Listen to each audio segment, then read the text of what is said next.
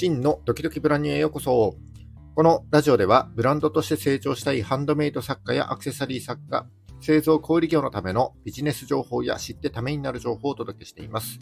ジュエリー製造販売を自宅4畳半の副業から始めて、個人事業で10年、法人となって10年やってきた経験から、少しでもお役に立てる情報を発信してまいりますので、いいねやフォローをぜひよろしくお願いいたします。8月18日金曜日の放送ですね。と昨日は、えー、製品を販売しない場合のビジネスモデルについて3つのパターンをご紹介いたしました。まあ、物が溢れている今ですね、誰でも情報発信ができる今、他のブランドと差別化を図るためにも、物販だけにとらわれないで、できるだけ広い視点で、えー、ビジネスを考えることによって、えー、ブランドの認知度向上と信用度がアップして、え、最終的に製品も売れていきますよといった話をさせていただきました。で今日はですね、えー、物販そのものについて少し、えー、お話していこうかなというふうに思っております。ま、自分たちで、えー、作って売るという製造小売業の大きな武器というのは、直接販売する相手が見えるということだと思います。そして皆さんはですね、えー、お客様の年齢だったり性別、えー、好まれるデザインの方向性や購入するであろうおよその価格帯までなんとなく把握されていることと思います。ただそういったお客様に対して、新しい商品を作って、新商品できましたというふうにアプローチして単発して販売して終わりっていうことが、えー、少なくないんじゃないかなというふうに僕は思います。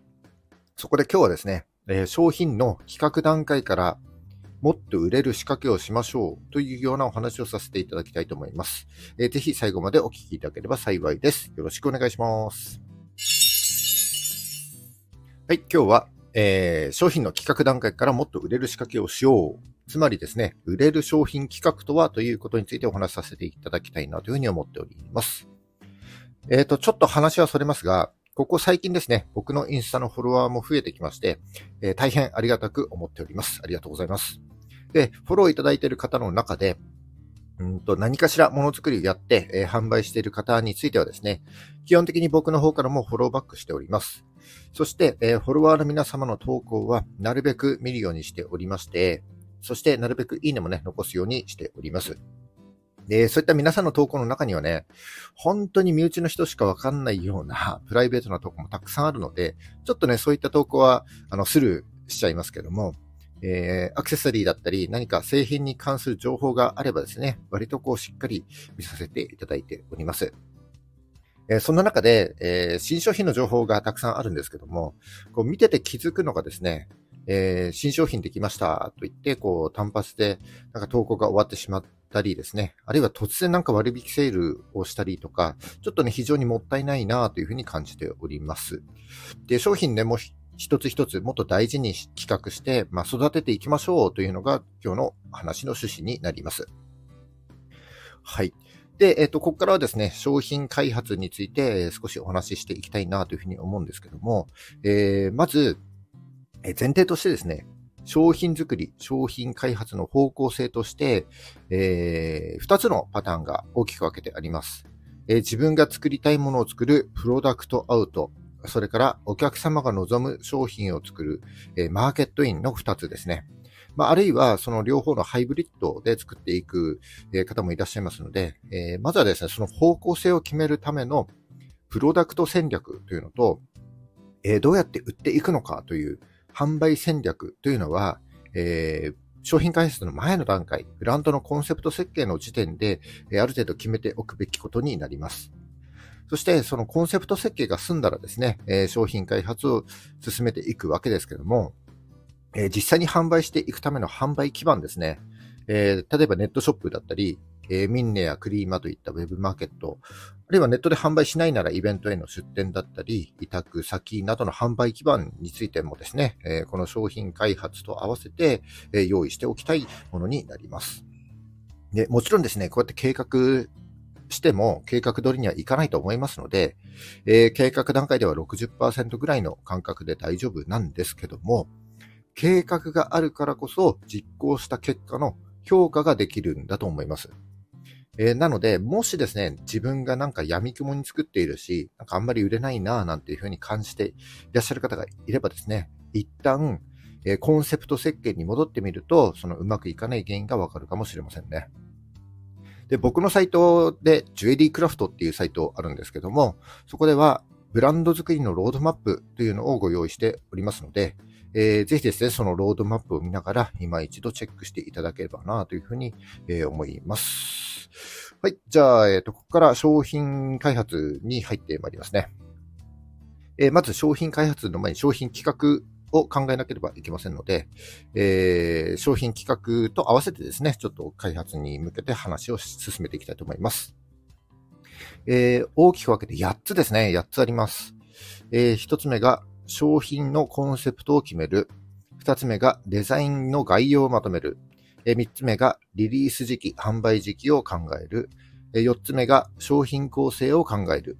5つ目が商品開発に必要な情報をまとめる。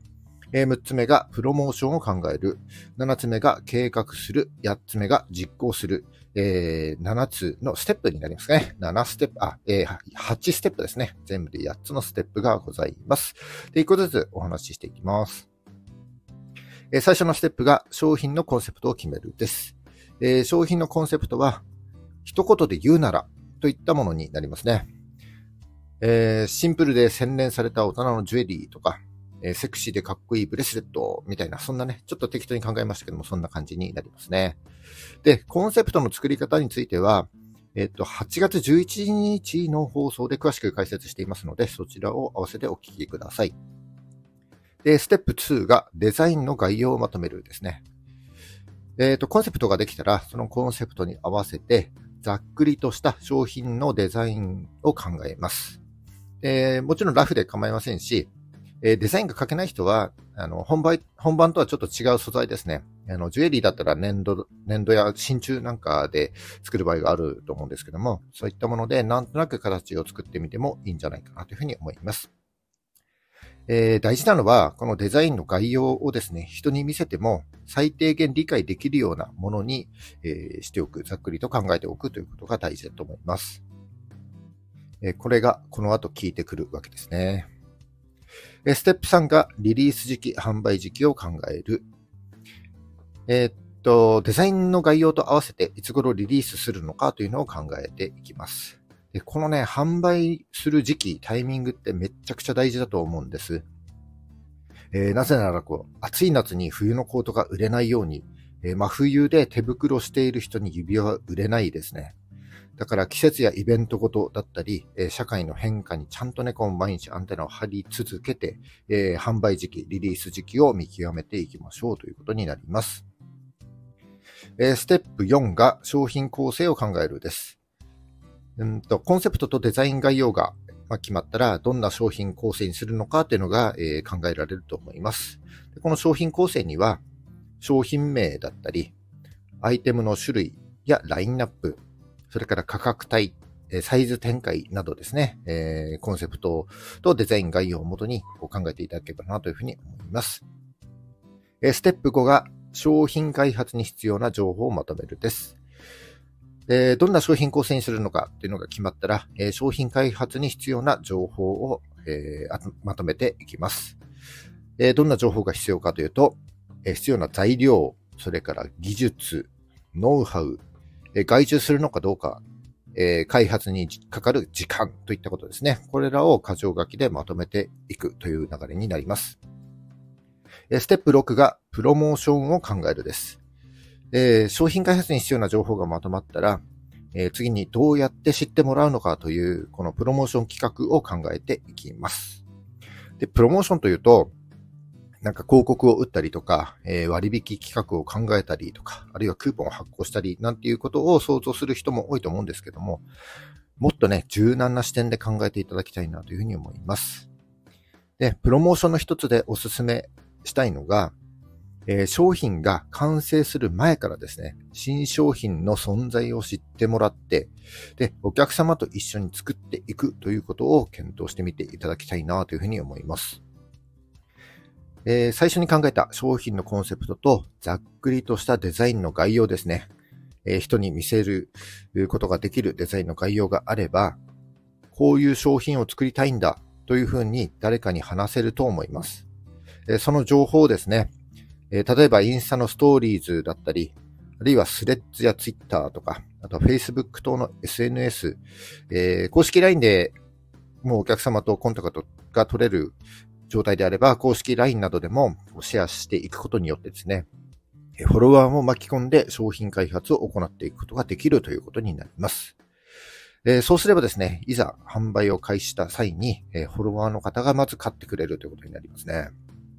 だから、えー、企画の段階で商品が売れているんだということになります。え何を買うかよりも、誰から買うかということが非常に大切ですので、えー、自分のブランドに対する思いと合わせてですね、この情報を発信してみていってはいかがでしょうかということになります。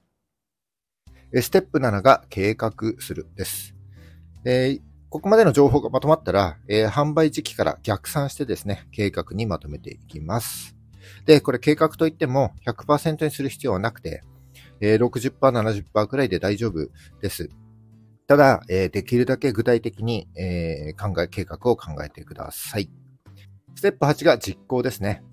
えー、計画が決まったら、あとは計画に沿って実行していくだけです。えー、そして実行する過程で必ず改善すべきポイントが見つかると思いますので、えー、それをですね、これまでの情報や計画に、え再度反映させてみてブラッシュアップしていきましょう。以上、ここまで商品開発についてのお話をさせていただきました。え、まとめると8つのステップがあります。え、ステップ1、商品のコンセプトを決める。ステップ2、デザインの概要をまとめる。ステップ3、リリース時期、販売時期を考える。ステップ4、商品構成を考える。ステップ5、商品開発に必要な情報をまとめる。ステップ6、プロモーションを考える。ステップ7、計画する。ステップ8、実行するというふうになります。だから商品開発は最低でも3ヶ月くらい前から、え場合によっては半年前ぐらいからこう着手すべきなんだということになりますね。うんと、作りたいものを作って完成したからインスタ投稿というのも悪いとは言いませんけども、えー、一つ一つの商品をですね、ちゃんと育ててあげて、で、たくさんの人に喜んでもらえるようにですね、ぜひ、えー、今日の話を参考にしていただきながら、より良い商品を作っていただければ幸いでございます。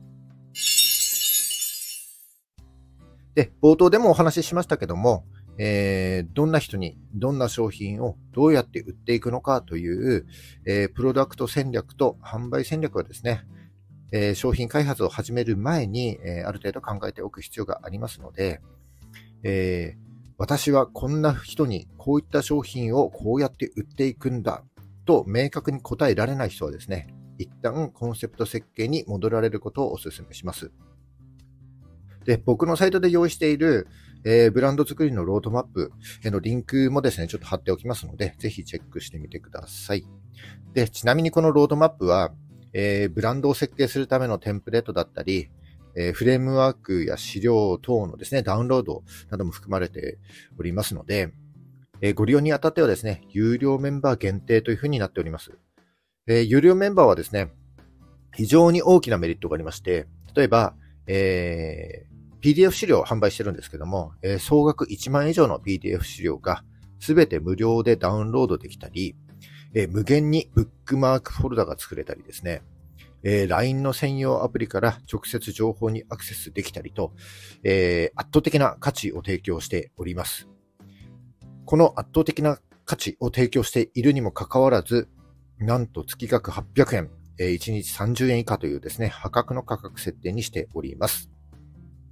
で、おかげさまでメンバーの方もだんだん増えてきておりまして、えー、今80人弱の方にサイトのメンバーとしてご利用していただいておりますけども、えー、今後の需要によってはですね、月額の利用料の、えー、値上げもですね、検討しなければならなくなるなというふうに感じております。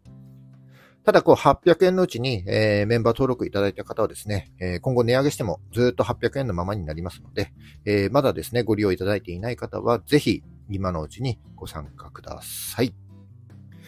はい。以上、今日はですね、えー、商品開発についてお話しさせていただきました。えー、この話が少しでもお役に立てれば、えー、幸いでございます。えー、本日も最後までお聞きいただきましてありがとうございます、えー、この放送が少しでも役に立った、ためになったと思った方は、いいねをお願いします。えー、聞いたよという印で、いいねボタンをポチッと押して残して帰っていただけると非常に嬉しいです。今後も頑張って配信してまいりますので、えー、ぜひフォローもよろしくお願いいたします。はい、えっ、と、8月18日、お盆明けの週末になりますね。